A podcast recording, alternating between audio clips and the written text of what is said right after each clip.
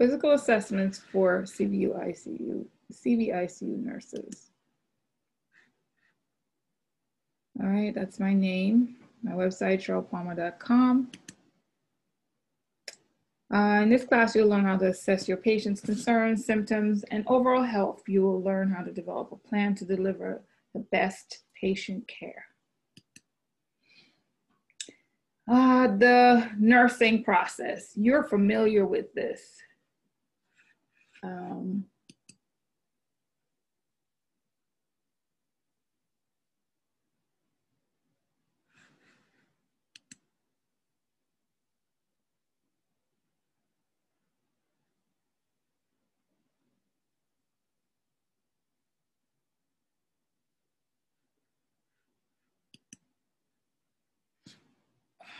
go back one slide, sorry. So you're familiar with this process uh, called, oh God, this is annoying to me. The five, five step um, nursing process. Assessment, nursing diagnosis, planning, implementation, and evaluation. Now we're gonna focus on assessment today.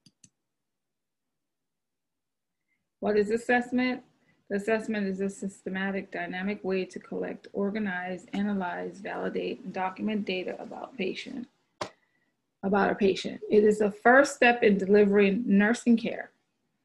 Assessment includes physiological data, psychological data, soci sociocultural, I can't even talk, sociocultural data, spiritual, economic, and lifestyle factors. Assessments are made initially and continuously throughout patient care. So you're basically continuously assessing, even when you're talking with your patient about something non-related to health, you are assessing them. Um, what is the nursing diagnosis? Well, the nursing diagnosis, for those of you who are familiar with care planning, that's a part of the care planning. It is the nurse's clinical judgment about the patient's response to an actual or potential health condition or need to include causative factors and complications. And based on the assessment and diagnosis, the nurse sets the measurable and achievable short and long-term goal. This information is shared with other members of the healthcare team in the form of a care plan. So let me give you an example of a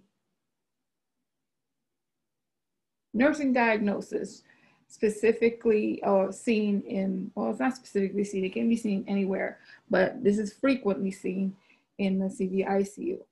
Ineffective tissue perfusion. That's the diagnosis. Um, factors that can affect ineffective tissue perfusion are altered affinity of the hemoglobin for oxygen. You can see that sometimes in um, sickle cell uh, decreased hemoglobin concentration in the blood, anemia, poisoning, gas exchange problems, hypovolemia, hypoventilation, impaired transport of oxygen across the alveolar and or capillary membrane. Interruption of the arterial flow interruption of venous flow, mechanical reduction of arterial or venous blood flow, and a mismatch of ventilation with blood flow. That example would be like a PE or pulmonary embolism. So tissue perfusion is a nursing diagnosis, ineffective tissue perfusion. What is implementation? Um, care is implemented according to the care plan for continuity of care during hospitalization and preparation for discharge. They tell you when you first meet your patient or they first come into the hospital or wherever they're admitted to, wherever they're admitted to, is when you start to plan for discharge. Because you don't want the patient to be there forever and ever. You want them to improve and actually leave. What is evaluation? Both the patient status and the effectiveness of the nursing care must be continuously evaluated and the care plan modified as needed. In the CVICU, this is documented on the flow sheet. The progress notes, the care plan. Be sure to document in the care plan or document in the plan of care every shift. Some hospitals uh, made it that so easy for you to do that via electronic tools. So your EHR or electronic healthcare records a lot of times has a care planning component to it where multiple disciplinaries actually um, input information and you know downloads there and everybody can get to see what the plan of care is. Before you assess your patient. So, um, you know, your patient is going to be coming. Um, that's like the called the pre-arrival assessment. So your pre-arrival assessment should is an abbreviated report about your patient. You might find out their age, their gender, their chief complaint, their diagnosis, any pertinent history, um, invasive devices, equipment, any labs, diagnostic tests that have been done. You want to know about their allergies if possible. Um, you want to uh, know what their code status is, um, their isolation status. Um, and then you want to um, set up their room and verify that your equipment in that room is working. So um, in preparation of the room, you may not have that much time to get prepared because sometimes, depending on where you're getting your patient from, that admission may come in 10 minutes, they may come in one hour, they may come in six hours, depending on, on and the condition of that patient and where they're coming from. So you would need to share information with your colleagues, your friends on the unit, and tell them, listen, I'm making a mission, um, and give them a little background. Uh, this is what I need in a room. You might have your patient care technicians. They can help you set up the room. Um, and don't be afraid of asking for help, even if you think it's a minor task, because when that patient gets there, your priority is to be in that room with that patient, assessing them and implementing whatever needs to be implemented um, for their care, at least for the first couple hours. Room setup. Items that you need for your patient's room and assessment may vary according to their clinical condition. So you might have somebody who has had like um, CABG, coronary artery bypass graft. Um, that's a, a, huge, huge thing. Um, and you may need like more suction equipment, for example, versus somebody who um, got a FEMPOP bypass done. You may not need any suction. They may have like JP drains or something like that um, if they need drains. But for chest surgery, a lot of times you have drains. Actually, 100% of the time you have drains um, just so you avoid um, any complications such as tamponade. So you have to become a little familiar with what your patient needs are based on what their diagnosis is and their room setup will should be matching what their needs are. All right, oops, I skipped around too much. For CVICU rooms, you wanna um, I went two slides too forward. You want to have suction catheters. Remember your ABCs, airway, breathing, circulation, all of that, right? So you want to have your suction catheters, your Yankauer, suction gauges. Um, if you're getting a fresh post-operative patient, you want to get um, several gauges at least three or four. Um, and because some of those tubes, you have chest tubes, you're going to have a, vent, a ventilator uh, and you're going to have to do uh, oral suctioning um, and ET tube suctioning. So you're going to need a canister for that.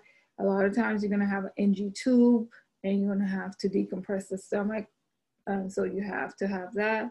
And then you have your, um, your drains that uh, all the time have to be on um, suction. So many suction gauges.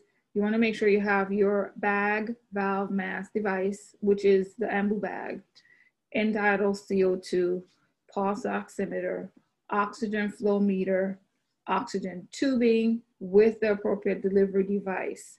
Now, if you have somebody who's intubated, you might not need like a nasal cannula yet, but you still need to have that equipment in there um, because some people are on like a fast track to extubation and you um, will need that quicker, like within, oops, within um, 12 hours, you know, once you extubate your patient. Uh, blood pressure cuff, so you can correlate your blood pressures with your invasive line, your A line in particular.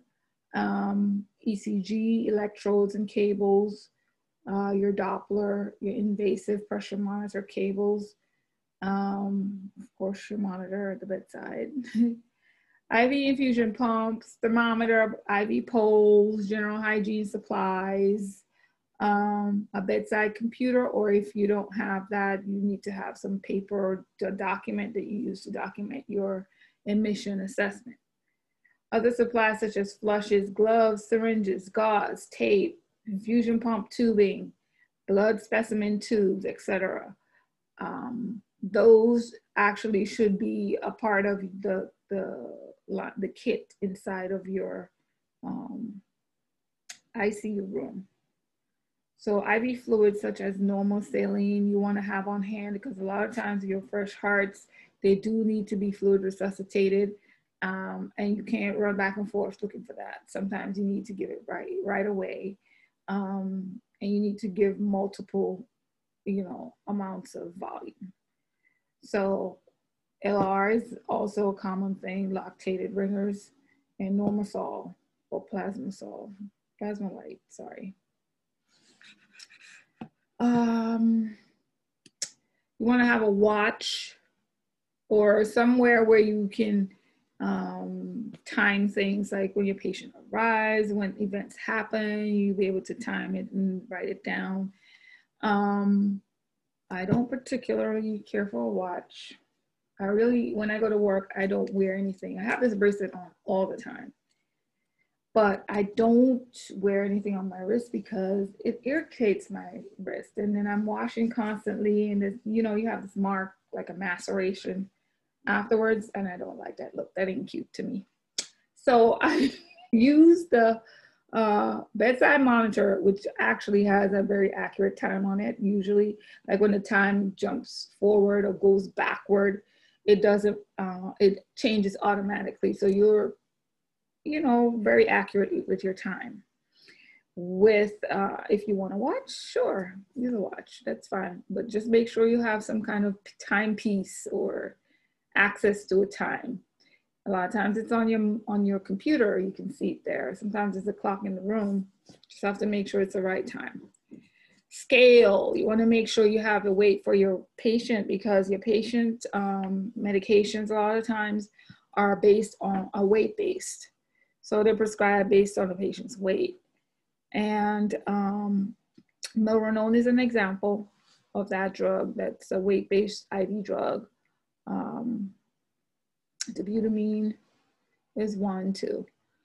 And you want to make sure you know the weight. So if you're getting a patient in the bed, they're coming from like a floor or something like that, you want to make sure your scale is zero before you put the patient in there so you can weigh the patient intervals. Make sure you have a tape measure. You do you need tape measures if there's like um, something you need to trend as far as expansion, like a leg or abdomen. Um, if you don't know the patient's height, a lot of times you get the height because if they're coming from the OR, they have to have the height and the weight in order to do their surgery in the first place, unless it was so emergent they couldn't get that. Um, pen light or flashlight, stethoscope, I said Doppler already, warm and blanket. A lot of times patients come out of the operating room cold, 34 degrees, 35 degrees, and you're gonna need to warm them up when they um, are done with the surgery. A bedside table, uh, a nasogastric tube, if they don't have one in, um, you may have to put that in. If they don't have a Foley catheter in, you may have to put that in. It depends on them. If they're anuric, they may not have a need for one. So it all depends on what your patient's condition is. Sequential compression devices or stockings. Those are very important because when you're laying in bed, laying in the OR for hours and hours, laying still and your blood is sluggish, um, you're at high risk for clots. And so those help decrease the chance of um, DVTs or the clots in lower extremities. So always keep them on. I am I know colleagues and I have um, experienced patients who have just suddenly coded. You get them up out of the bed, put them in the chair, eyes roll back in the uh, in in their head, and when you come when they do the autopsy, they found that they had like a large DVT. I've seen that happen to one woman. Um, and she was fine. She's chatty and talking and all that. So keep your SCDs on unless it's contraindicated with, you know, any kind of lower extremity surgery. It may be contraindicated. Um, anti-skid stocks, arterial line setup. You want to have um, your specialized line cards um, available or know where they are, or you know somebody can get it for you if you need it um, code card, you make sure you know where that is, your defibrillator, intubation kit if the patient needs to be intubated if they're not already.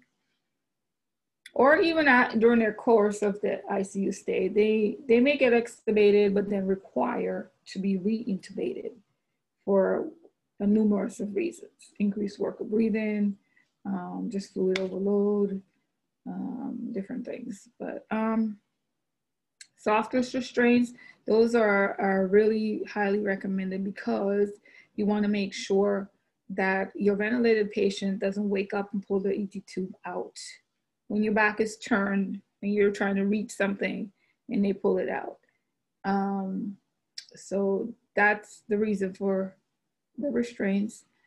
Uh, pacemaker box with leads, you always want to have a pacemaker there. Uh, a lot of the patients, all of them who have cardiac surgery, typically come out with two or more epicardial wires, so two or more sets. So they may have atrial, two atrial, two ventricular. They may have ground wires. I've seen people have three ventricular wires, 3A wires. You know, it, it depends on the patient's condition, but most commonly, most people come out with two atrial epicardial and two ventricular epicardial wires you want to always have that pacemaker box available to you because um, when you do surgery on the heart, you're cutting on electrical pathways as well, which you can't really see. You have an idea of where the SA node is and the AV node and such, but you don't know the other electrical pathways of the heart. It's not so pretty like it looks in the books, you know? It's all tissue. So um, you have to have uh, that pacer there because a lot of times they may need that. Okay. Types of assessments. So you have comprehensive assessments. That's a baseline assessment to which future changes can be compared, similar to admission assessment. You have a quick check assessment used to prioritize presenting problems upon arrival to the ICU.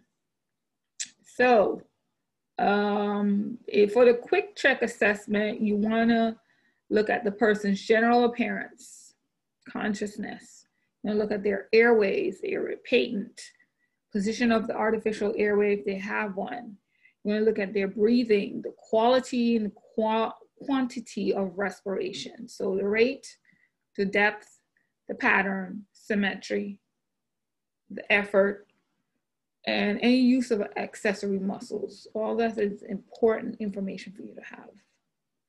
Uh, you want to listen to their breath sounds anteriorly and posteriorly. And presence of spontaneous breathing. You want to check their circulation and cerebral perfusion.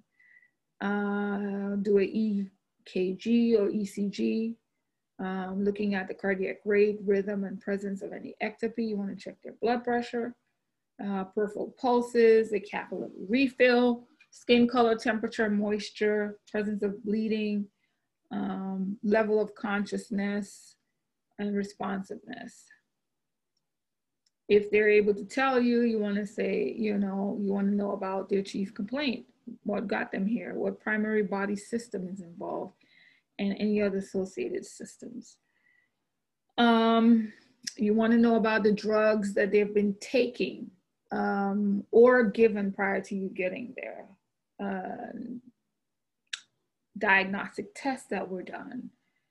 Um, you want to know of any over-the-counter drugs, any illicit drug history, or, and prescribed medications as well, and their current medications. Um, you want to review their diagnostic um, test results, their lab results, and their chest x-rays and things like that. You want to see what those are. Patency of vascular and drainage systems. You want to make sure, you know, especially on fresh hearts, they tend to bleed, especially the valve patients. They tend to bleed a lot more. Um, so you have to keep a really close eye on there. So when they come out, they have to be on suction and you have to milk those tubes to make sure there's no clot because when there's a blockage in the tubing, it can cause a tamponade, you know, which could require the patient to go back to the OR. They can code on you, or they may require going back to the OR to evacuate that um, tamponade. Um, you want to make sure your drains are functioning, just like I said, um, and labeling of your uh, drains. Make sure they're labeled before you hand off. You uh, you completely hand off. You have to go over to your patient, look at them, ask whoever's handing the patient to you, what are these drains labeled? Look and check for them because you're going to have to document where all this drainage is coming from. And if one's not labeled, you cannot assume what it is. Basically, you would have to call the surgeon back and say, okay, what is this? You know, so make sure you get that information. They're supposed to be labeled. The wires are supposed to be labeled so you know. So all those things have to be checked when they, right as they get to the ICU.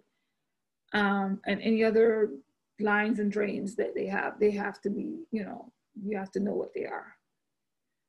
Uh, body system assessment. This is a head to toe approach assessment in which pain is linked to each system rather than separate.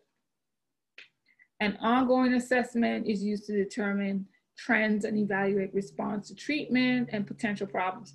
So an ongoing um, assessment is one that you do every hour, for example.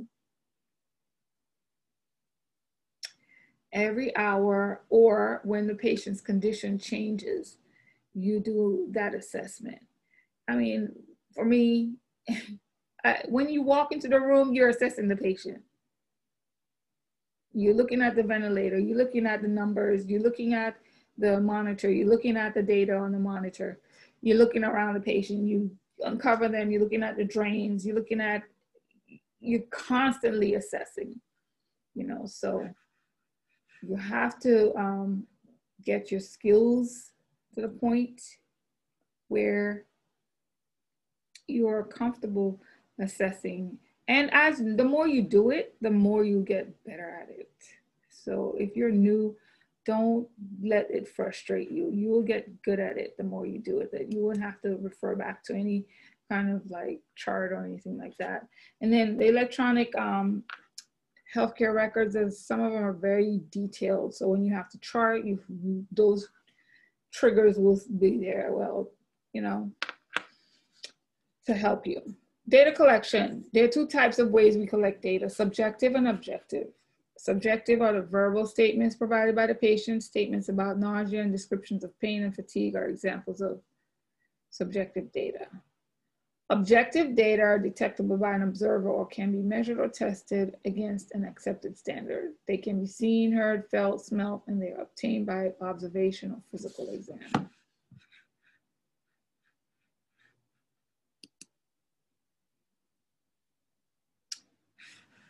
Okay. Data collection methods. You have three methods, observing, interviewing, and examining. Examining, I can't talk. Anyways, let me take a sip of water. Maybe that's why I need to drink some water.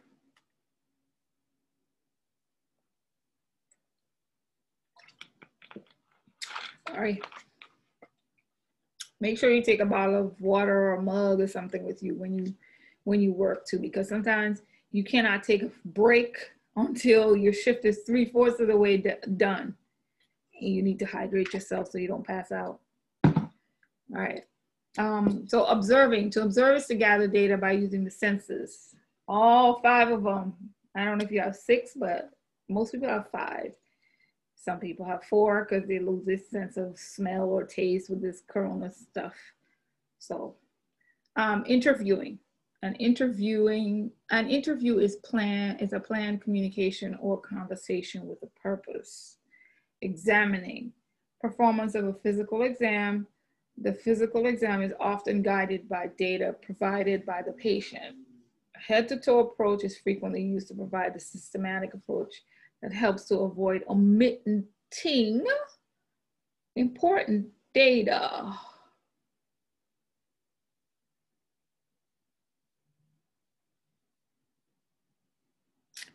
All right.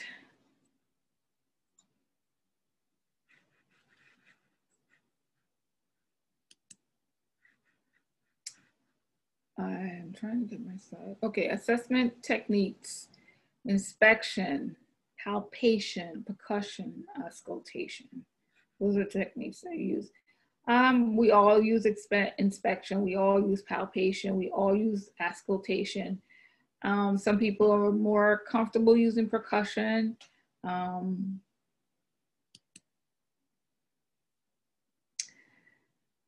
admissions to the CVICU. So you can get admissions from the operating room, from an outside hospital, or from an or from inside the hospital. So since the CVICU is a surgical ICU, most of your patients will come from the operating room. Patients um, that come from an outside hospital usually are transported by ambulance or flown in by helicopter from an outside hospital. Um, from inside the hospital, patients can be transferred from another ICU unit, non-ICU unit, a specialized area like cath lab, um, and another ICU. I think I said that right. Sorry, I'm repeating myself.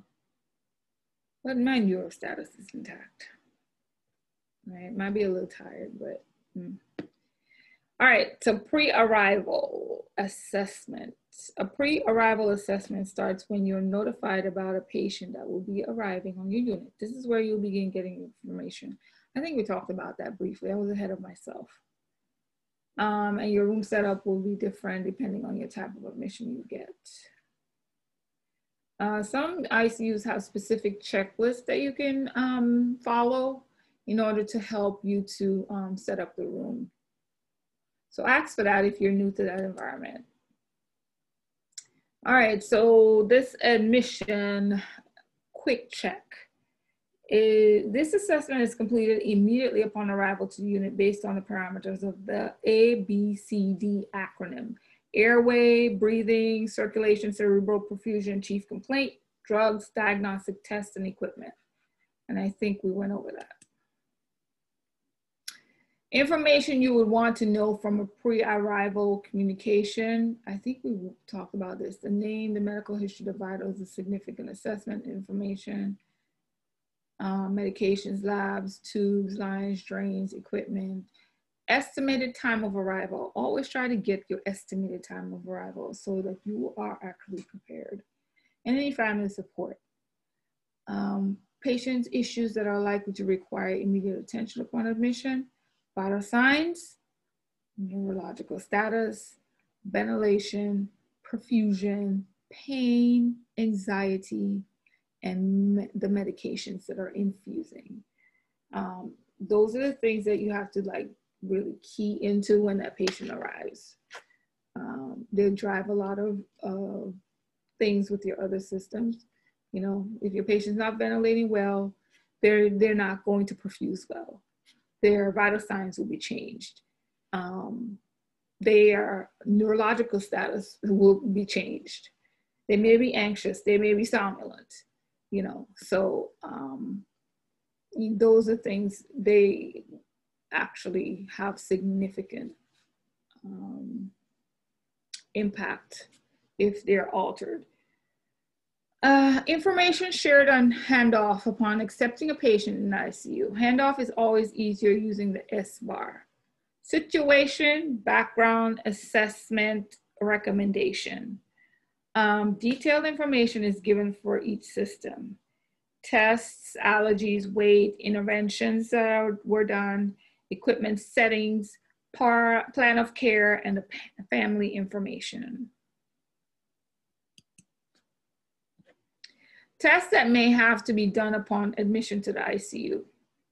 Uh, ECG, chest x-ray, complete blood count, electrolyte panel. Sometimes you have to do a comprehensive metabolic panel too, um, looking at the liver. Um, your glucose and arterial blood gases. Those are the most common things you do initially. So if your uh, provider hasn't ordered them or, you know, tell you this is a plan, ask them. Say, do you want an ABG done? Do you want the any labs done? What do you want done? Don't wait for them to come to you if you are having a patient brand new in the a lot of times they don't have the orders in there. So you asking them will trigger them to say, okay, let's put this in, let's get this, let's get that. You know, um, there are some APPs that will, or APPs are advanced practitioners. So um, like your PAs and your um, PAs and your nurse practitioners. So they, some of them are really good with putting in the orders really quickly, but as you know, in an intensive care unit, you have more than one patient there. And multiple things can be happening at the same time that may pull away those providers from you. So when the patient comes, you have to really be assertive and ask for these things. Um, past medical history, surgical procedures. Um, well, this is a comprehensive assessment, by the way. You have a past medical history, surgical procedures, hospitalization, psychiatric problems, medications, both prescription and over the counter or illicit drugs, allergies. You have a social history. You have um, in your under your social history, you want to know their age, gender, self-identified gender, ethnic origin, height, weight, preferred language, occupation, marital status, decision makers, religious affiliation, advance directive, powers of attorney, um, abuse of substance, history of domestic abuse, vulnerable adult screen, and a depression screen. All those things are very, very important because they all impact care. If, you know, things aren't normal or the way they should be. Um, psychosocial assessment. You want to know about the person's coping styles, um, anxiety and stress. How do they deal with that? Any current stressors? Um, family needs, communication. Uh, spirituality, you want to know what their faith or spiritual preference is in healing practices. Uh, physical assessment, includes the nervous system, cardiovascular system, respiratory system, GI, renal, endocrine, hematologic, immune, and integumentary. There we go again. That's a prettier slide.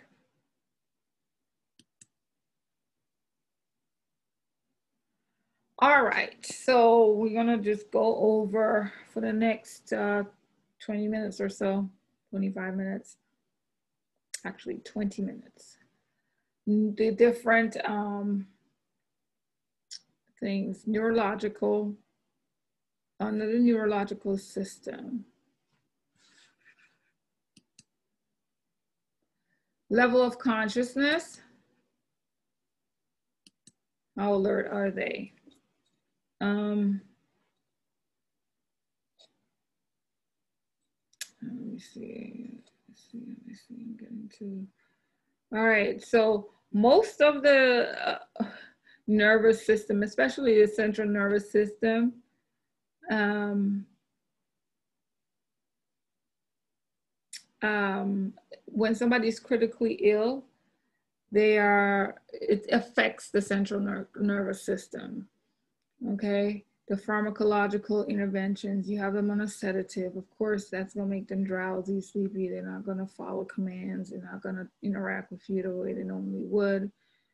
Um, you want to know about their level of consciousness. You use the Glasgow Coma scale for that. And you can also use the um, CAM ICU to see if they're delirious scale. Um, you want to know their orientation. Um, on the ventilator, it's a little bit more difficult, but you can ask them those CAM questions. And uh, I think I'll do a blog about the CAM ICU so that and, and explain that. Um, let me write it down so I can do that. Um, and you want to look at their um, pupils, pupillary reaction to light, eye movement, their sclera color, um, speech and clarity and appropriateness, sensory ability in each extremity, uh, range of motion, motor ability and strength. So from one to five, one is, you know, a contraction seen. Five is normal strength. Um, pain, breathing pattern or work, um,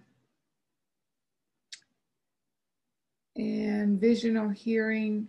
You want to talk about restraints there, any use of hypothermia or uh, warming warming or cooling of the patient. Um, if they're a neuro patient, you might have a, a craniotomy um, and the device that goes along with that. It's rare in the CVICU, but you can see it if the patient has like a mechanical circulatory device, like ECMO. Um, anyways, um, abnormal eye movements, use of sedatives, and the level of sedation. So that's where your RASS um, score comes in as well. So you can go on my website, go to the blog, and I will have an article about the RASS and the CAM there um, in the next couple of days or so. Use of paralyzing agents any foot support or boots, epidural or lumbar catheters. A lot of times with um, this EVARS, you might have a lumbar drain post-operatively, so you have to do frequent neurochecks. Um, patient control analgesia device. All those things you have to assess for under the neurological system. When it comes to people being sedated, it's recommended that you have to wake that person up at least once in your shift to do a neurological exam if it's safe for them. Like I had an open chest patient the other day, and if the patient is aggressive or agitated when they wake up, you know you can't have them with their open chest trying to sit up and move around and be agitated and fighting. So in that case, you have to lower your sedation till you get to a point where the person is not is awake but not agitated so they won't hurt themselves. And you can always feel free to ask about that before you even do it. You know, ask your providers about it. Um, so for the respiratory system, you want to assess the depth, the rate, and the rhythm of breathing, use of accessory muscles, cyanosis, central and peripheral. So central is in here, and peripheral are the limbs, Um, effectiveness of a cough, breath sounds, audible, wheezes, stridor, um, position of the trachea. You want to document suction intolerance and frequency of suctioning. You want to document your current um, FiO2 and SpO2, your ventilator settings, their modes and the settings, uh, any thoracotomy dressings, pleural chest tubes, and the suction that's added to that, pulse oximeter, which I think I just did, your end-tidal. Um, you also have to, one thing I forgot to say is that when you first set up your monitor, you have to make sure your parameters are set up there so that you'll be alerted when things are outside of what you want them to be. Um, so your apnea monitor alarm, your inline suction catheter, the tracheostomy, they have a tracheostomy, the type, the brand, the size, um, the in, entitled, um, what is that? I can't even think now. ET tube, the size um, of the ET tube, the secretions the amount, the color, and the volume. So usually the, the endotracheal tube is measured in centimeters and the marking could be at the teeth. Um, if they're nasally intubated, it could be in the nares and um, it could be also at the lip. So you have to pay attention to how the initial document said they were, you know, the measurement is. Um, you want to document the PEEP or the uh, positive end expiratory pressure.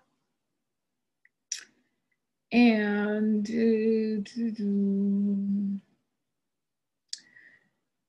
um, you want to say whether they have like a PA catheter monitoring the SVO2. Um, we can cover all of that in the another class. Cardiovascular pulses. You want to check all your pulses, radials, femorals, posterior tibials, PT, and the DPs. You can't feel them, you got to Doppler them. If you can't Doppler them, you have to tell somebody that you cannot do that. You, and you have to communicate or maybe ask somebody else to help you find because some people are, are very good at finding difficult pulses. And sometimes, depending on a person's condition, if they have an LVAD, for example, you, they might not be very pulsatile and you might not hear the pulses very easily. So don't give up on after 30 seconds. Ask somebody else to check them for you with the Doppler. Capillary refill, um, edema, heart sounds, um, murmurs, thrills, thrills when it comes to the AV grafts specifically. Um, what am I talking about?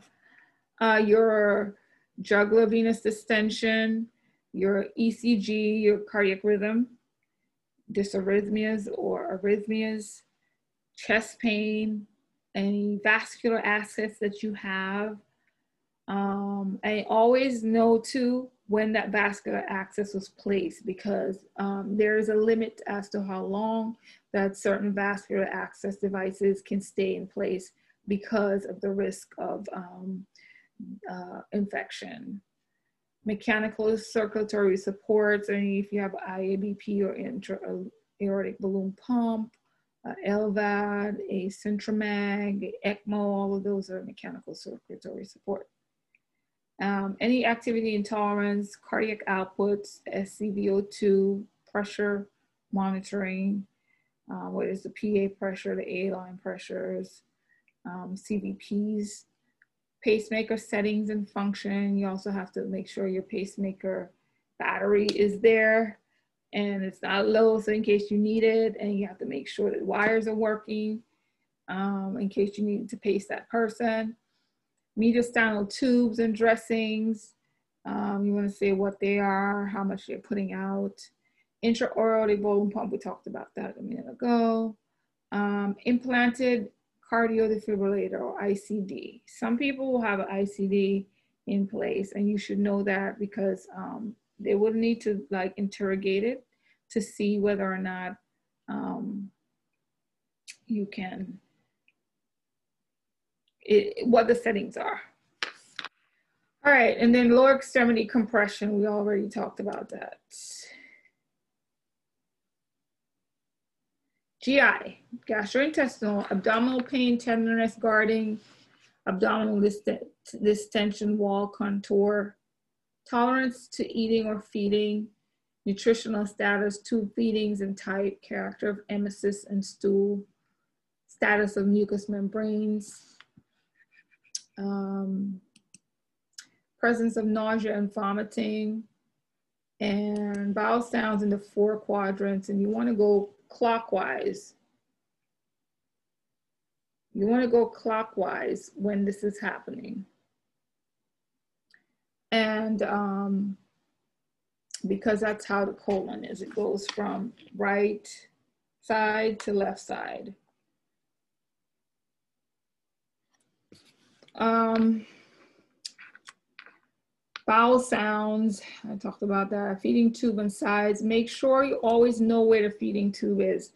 Um, a lot of aspirations occur. You have to check to make sure it's in place, whether it's via the x-ray or you um, aspirate um, stomach contents, you have to do that. Um, the feeding, the rate, any residuals that the patient may have, um, the patency of the tube, and any drainage that they may have if they're hooked to suction.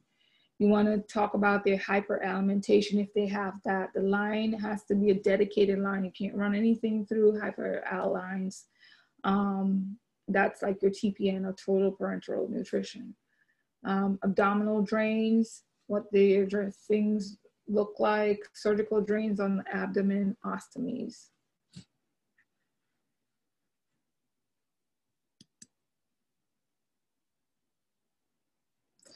Okay, renal. You want to talk about the urine amount and quality drainage status. How is that urine coming out? Are they anuric, oliguric, um, indwelling catheter?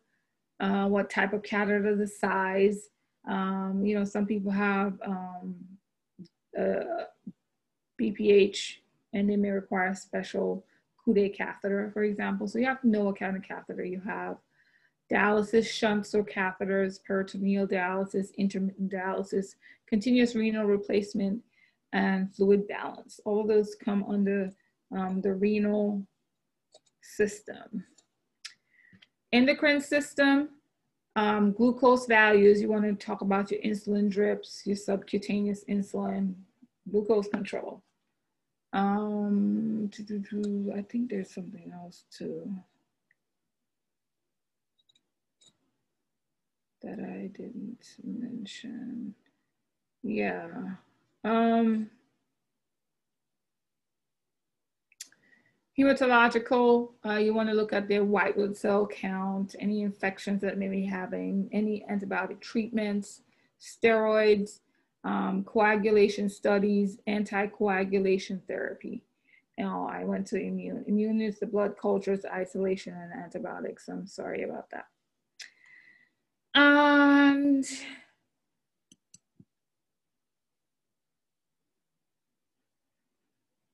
integument, you want to make sure you document on the skin, color, texture, temperature, any abrasions, bruises, wounds, burns, ulcers, any, and the status of bony prominences, and what is being done if there's a risk for um, pressure ulcers, um, discomfort, itching, burning, and the patient's position. You have to make sure you document if the patient doesn't turn on their own, that you're doing it, um, type of bed, the mattress that they're on, and how the patient tolerates turning.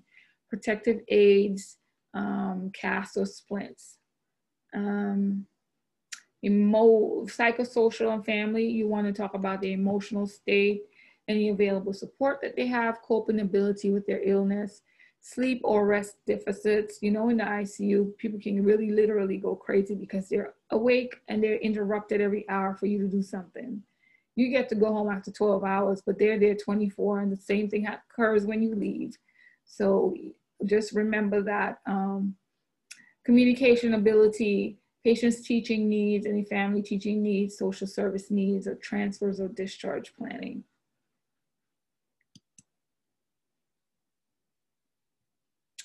Resources to increase your web, your um, your knowledge. Websites such as aacn.org, you should get a membership and become part of that. That has proven very valuable to me.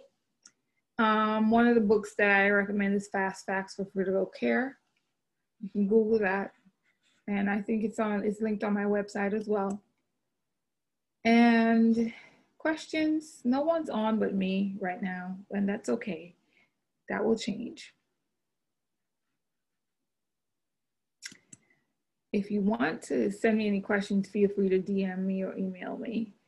Um, do not be afraid to ask. These are important points. Don't be afraid to ask for help when something doesn't seem right. You have something called a gut feeling. And if you have a gut feeling about something, make sure you explore it with somebody else to make sure that things are okay uh, with your patient. Seek strong supporting nurse mentors as resources. Go to your strongest, most experienced nurse. They don't know everything, but they're a little bit more experienced at that particularly particular skill than you are. And you can learn a lot from them.